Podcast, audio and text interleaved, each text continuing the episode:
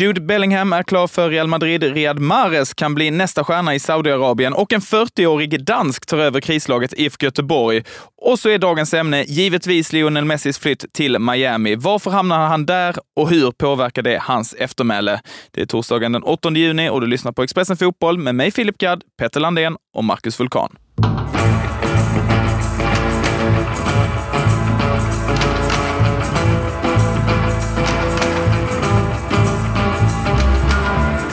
Givetvis så startar vi dagens avsnitt med den största nyheten av dem alla. Lionel Messi är klar för Inter Miami i MLS. Argentinaren lämnar PSG för David Beckhams klubb i USA och återvänder därmed inte till Barcelona är du förvånad Petter? Eh, lite förvånad, men egentligen inte över att han inte återvänder till Barcelona. Den dörren har jag nästan faktiskt sett som stängd. Eh, däremot så trodde jag att Saudiarabien var hans destination. Eh, inte minst med tanke på de band han har eh, till landet sedan tidigare som ambassadör. Alltså Ja. inte riktig ambassadör, Nej. han är, typ, han, han är med i reklamfilmer. Ja, precis. Eh, Nej, men det har ju snackats mycket om en eventuell eh, återkomst till Barcelona. Eh, Barca gick själv ut med ett uttalande sent igår kväll där de skrev så här på sin hemsida. Måndagen den 5 juni informerade Jorge Messi, spelarens far och representant, klubbpresidenten Juan Laporta om spelarens beslut att gå till Inter Miami trots att han fått ett förslag från Barca med hänsyn till både FC Barcelonas och Lionels önskan. Presidenten respekterade Messis beslut att vilja tävla i en liga med färre krav, längre bort från rampljuset och den press han har varit utsatt för de senaste åren. Men Petter, samtidigt så säger ju Messi i en intervju igår kväll att det aldrig funnits något konkret förslag från Barcelona. Så hur ska vi tolka detta? Eh, vi ska tolka det som att, eller jag tolkar det så här, så ska jag säga att jag tror att Messi har varit sugen på att återvända till Barcelona. Jag tror aldrig att han var särskilt sugen att lämna från första början. Eh, det var ekonomiska skäl, delvis givetvis som låg bakom att han flyttade till PSG. Eh, och nu tror jag att det är en typ av ovilja att Bas- av Barcelona att hålla kvar honom.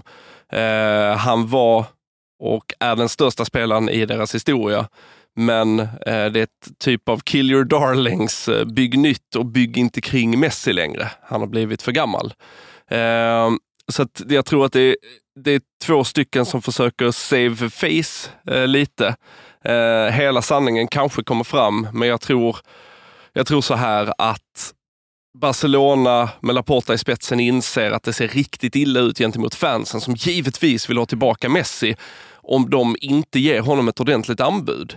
Eh, samtidigt tror jag inte Barcelona är så villiga att bygga kring en åldrande, eh, mer och mer trött Messi. Alltså, det är så här, eh, ge mig skit om ni vill, det, det kan jag ta. Alltså, men man såg honom på VM. Eh, han var ju kanske den mest centrala anledningen till att Argentina vann VM-guld. Eh, har otroligt många mål och assistpoäng i PSG den här säsongen trots att han säger sig ha vantrivts i den franska huvudstaden. Så varför skulle han då vara för dålig för Barcelona? Han är ju inte för dålig, eh, men jag tror att om, om du drar in en extra planet nära jorden så, så kommer det med en viss dragningskraft. Eh, köper, de, köper Barcelona tillbaka Messi så handlar allting om Messi. Jag tror att Barcelona under nya tränaren Xavi vill bygga nytt, bygga en ny gyllene generation och hur galet det här än kan låta så står en åldrande Messi lite i vägen för det. Um, Ska du vara väldigt framgångsrik i toppfotbollen idag så tror jag att du måste döda sentimentaliteten. Eh, och det kan jag liksom beundra Barca för i det här. Att inte kuva för någon slags supportertryck, alltså att ta tillbaka Messi om vi kan. Eh, utan det finns nya utvecklingsbara spelare som det är bättre att långsiktigt bygga kring och lägga pengarna på än eh, Lionel. Det har varit eh, mycket snack de senaste dagarna om en lösning där eh, Messi köps av Mm. Inter Miami och sedan lånas ut till Barcelona. Mm. Är det här fortfarande aktuellt? Så här, eh, innan de här uttalandena skulle jag säga det som aktuellt, inte nu. Nu är det ju två parter som målat in sig i varsitt hörn. Vem ska liksom vika i det här? Eh, framförallt Laportas uttalande om att Messi vill spela i liksom en mindre liga med färre krav borta från rampljuset. Eh, alltså då kan, han kan inte göra en helomvändning där. Eh, utan jag, jag tror framtiden, för Messi ligger i USA nu, detta tror jag blir sista klubbadressen.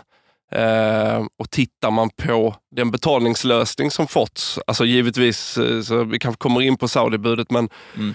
Ja, vi kan ta det på en ja, gång. Men vi då. gör det. Ja, men vi gör det. Det kom ju, eh, sista uppgifterna från eh, Saudiarabien eh, sa ju att eh, de hade lagt ett bud då på eh, Lionel Messi som skulle motsvara ungefär 17 miljarder svenska kronor för tre år. Alltså det är ju drygt 5 miljarder kronor i årslön. Mm. Hur många Globen kan du fylla med en krona? Nej, vi ska inte Nej. gå dit igen. Eh, nej, men det är bara, det är så, alltså, det är återigen bara för att upprepa det vi sa igår, att det, det går inte att ta in de summorna. Jag kan inte förstå det, så det, eh, orkar knappt vila vid det. Eh, och han sa ju själv efteråt att hade det här, mitt klubbyte handlat om pengar hade jag valt Mellanöstern. Och det är ju sant. Jag tror inte han får lika mycket eh, i Miami. Men om vi ska vara så, han är ju redan på Saudis payroll som eh, liksom en typ av ambassadör för landet. Eh, det är inte otänkbart att han i framtiden också kommer få en roll som ambassadör för deras eh, bud att ta fotbolls-VM 2030.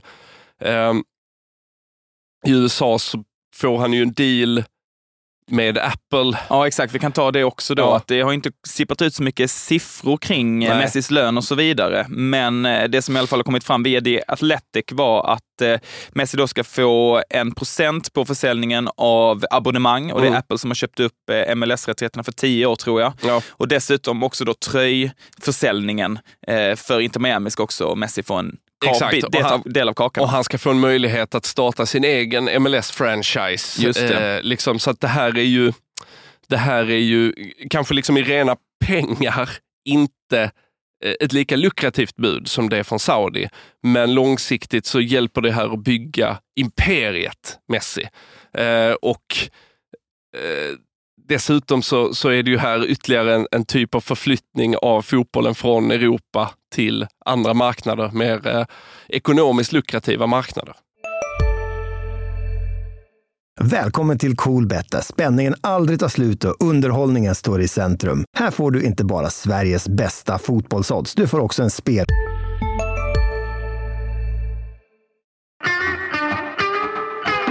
När eh, Cristiano Ronaldo gick till eh, Saudiarabien så pratade väldigt många om att han förstörde sitt rykte, förstörde Ja. sin klubb genom att eh, välja pengarna och gå till Saudiarabien. Eh, hur påverkar Messis flytt till eh, USA hans eh, eftermäle, eller legacy om man så vill? Eh, tror faktiskt inte det påverkar så mycket. Det finns ju en slags ständigt pågående online-kamp. Eh, Ronaldo versus Messi, vem är bäst? Vem är liksom historiskt bäst? Och nu är det liksom, ja men när Ronaldo var 35, som Messi är nu, då var han i Juve och spelade Champions League. Uh, jag, jag tycker inte det spelar så stor roll. Uh, jag tror det riktigt oroande för Messi hade varit om han inte hade vunnit VM eller Copa America. Nu har han vunnit båda. Uh, vad han åstadkommit i klubblagsfotbollen, det, det är liksom, han har ju vunnit allt och han har vunnit ganska mycket på egen hand.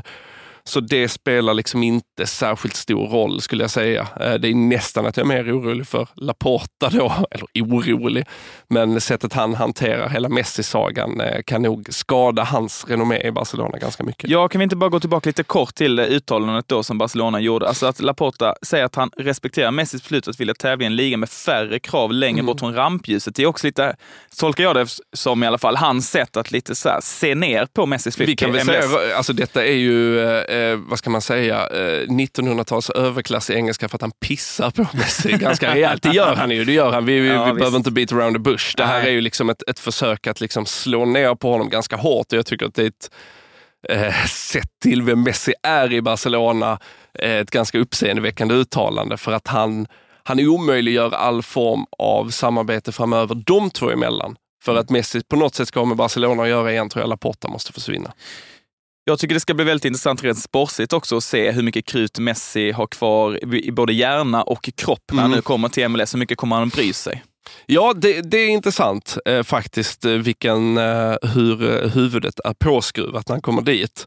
Eh, klart det, är- alltså det såg man ju på VM och eh, man ty tycker man har sett i PSG den här säsongen också att det är ju fortfarande en helt briljant fotbollsspelare. Nej, han kommer inte ta de där väldigt många uppoffrande defensiva löpningarna. Eh, ännu färre offensiva löpningar också för den delen. Men ger du honom bollen och en tusendel sekund för mycket så kommer du bli straffad. Eh, och det kommer du bli ganska många år framöver. Eh, så det ska bli intressant. Inter Miami är ju dyngsist i östra konferensen. Men detta tror jag är liksom startskottet på en upprustning där och får Messi rätt typ av spelare runt sig så tror jag att han kan göra en enorm skillnad i MLS. Ja, det börjar redan ryktas om fler spelare som Inter Miami ska plocka upp, men det kan vi ta en annan dag, för snart ska vi ringa upp Marcus Vulkan om IFK Göteborgs nya tränare. Men innan dess några snabba internationella nyheter. Ja, nu är det i princip helt klart. Jude Bellingham går till Real Madrid. Dortmund har själva bekräftat att de säljer engelsmannen för runt 1,2 miljarder svenska kronor. Nu återstår bara kontraktsförhandlingar mellan Bellingham och den spanska storklubben. Ja, och det är formalia. Det där kommer ju gå igenom, inga konstigheter. Eh, Real Madrid ser till att köpa upp varenda talangfull eh, mittfältare i 20-årsåldern. Eh, det mest kittlande med detta är att det, Bellingham kan bli en av Englands största mittfältare någonsin, men kommer kanske inte spela i Premier League. Det tycker jag är lite kul. Efter Ronaldo och Benzema kan eh, Manchester Citys Riyad Mahrez bli nästa världsstjärna att gå till Saudiarabien. Enligt CBS så är eh, Al-Alis klubbpresident i London för att eh, förhandla om en övergång. Ja, det är ganska rimligt steg kan jag tycka. Riyad Mahrez, fantastisk fotbollsspelare, börjar bli lite, lite till åren. Eh, City står väl inför en sommar de ska förstärka också. Mahrez tror jag är en spelare de kan tänka sig avvara för rätt summa pengar. Eh, också som vi var inne på med Benzema, att han är troende muslim eh, och det tror jag funkar väldigt bra i liksom, Saudi och deras värvningsstrategi. Jag undrar bara varför klubbpresidenten är i London när Manchester City spelar i Manchester. Ja, och eh, snart i Istanbul, så de är väl där. Men, eh, Någon borde säga det till honom. Ja, exakt. Han, han bara, bara står på Kings Cross och bara, var, var är de? Jag är i England nu, var är de? Letar efter eh, plattformen 9 och tre fjärdedelar. Årets Europa Conference League-mästare heter West Ham. Londonklubben tog hem finalen mot Fiorentina igår med 2-1 efter ett sent avgörande från Gerald Bowen. Ja, eh, jag, jag ska säga att jag personligen var ganska skeptisk till Europa Conference League när det infördes. Jag med. Eh, men nu efter två liksom, finaler där citat, mindre klubbar, jag ska vi säga att West Ham har väl 14-15 högsta omsättningen av fotbollsklubbar i hela världen. Man har gått hur lång tid som helst utan en titel, så tycker jag att Conference League är Samtidigt som det är ett tecken på en sjukdom inom fotbollen där det är eh, en tydlig elitsektion som man inte kan rå på.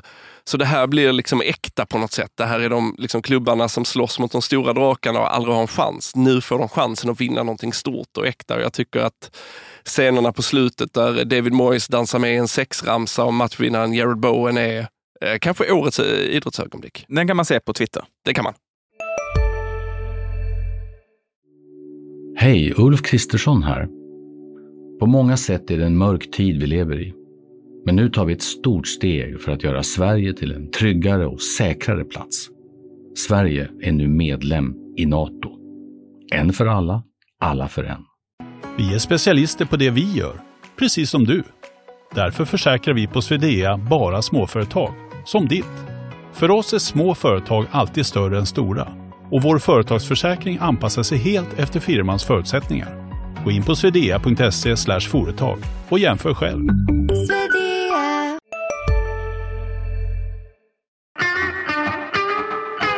Tack Petter. Nu vänder vi oss till västkusten där IFK Göteborg igår presenterade sin nya tränare. Det blir dansken Jens Askus som tar över ansvaret för Blåvitt som just nu ligger på kvalplats efter 11 omgångar i allsvenskan. Marcus Vulkan, reporter på GT. Du har full koll på IFK Göteborg. Vad tror du, kommer Jens Asko kunna vända den här skutan? Alltså jag har full koll på IFK Göteborg, men jag har inte full koll på Jens Asko ska jag säga. Det tror jag inte någon annan har heller, för att det var nog eh, någon form av världsrekord i googling där igår. Jag tror inte någon hade hört eh, namnet innan nästan, eh, ärligt talat. Varför tror du att IFK Göteborg väljer att plocka in honom då? Jag tror att de fick ganska många nej längs vägen. Men att det ändå fanns någonting intressant i hans ledaregenskaper de fastnade för helt enkelt. Eh, han är väldigt färsk som tränare och har ganska blygsamma meriter. Eh, men det är ändå någonting som de har eh, fastnat för helt enkelt och det ska bli ganska spännande att se vad han kan uträtta. Det verkar vara en gubbe med, med pondus och eh, tydlighet och jag tror att han är en väldigt tuff tränare som kommer ställa oerhört hårda krav på, på spelarna, vilket också behövs i detta läge. Jens Asko åkte ju ur danska högsta ligan med Horsens tidigare i våras. Är inte det ett litet dåligt omen när han nu kliver in i Göteborg som ju slåss för sin överlevnad? Jo, det kan det ju vara. Samtidigt är Horsens ett riktigt budgetgäng. Det är väl typ eh, Danmarks svar på Varbergs Boys, tror jag. Eh, så det var ganska väntat att de skulle åka ur och de föll faktiskt på målskillnad. De hade en stark höst, en väldigt svag vår. Eh, ja, det är väl det man kan säga egentligen. Hur har spelarna reagerat på den här tillsättningen och deras nya tränare? Alltså de var nog lika chockade, eller på att säga, som alla vi andra. De hade inte heller hört namnet innan. Eh, så det blev ett ganska ja, intressant möte där igår, men de lät ändå positiva killarna tyckte jag efteråt. Där. Men vad, vad ska de säga efter första träningen med nya coachen? Det ska bli väldigt intressant att följa. Tack så jättemycket. Marcus, Expressen Fotboll är tillbaka imorgon igen. Då blir det fullt fokus på helgens Champions League-final. Vi hörs då.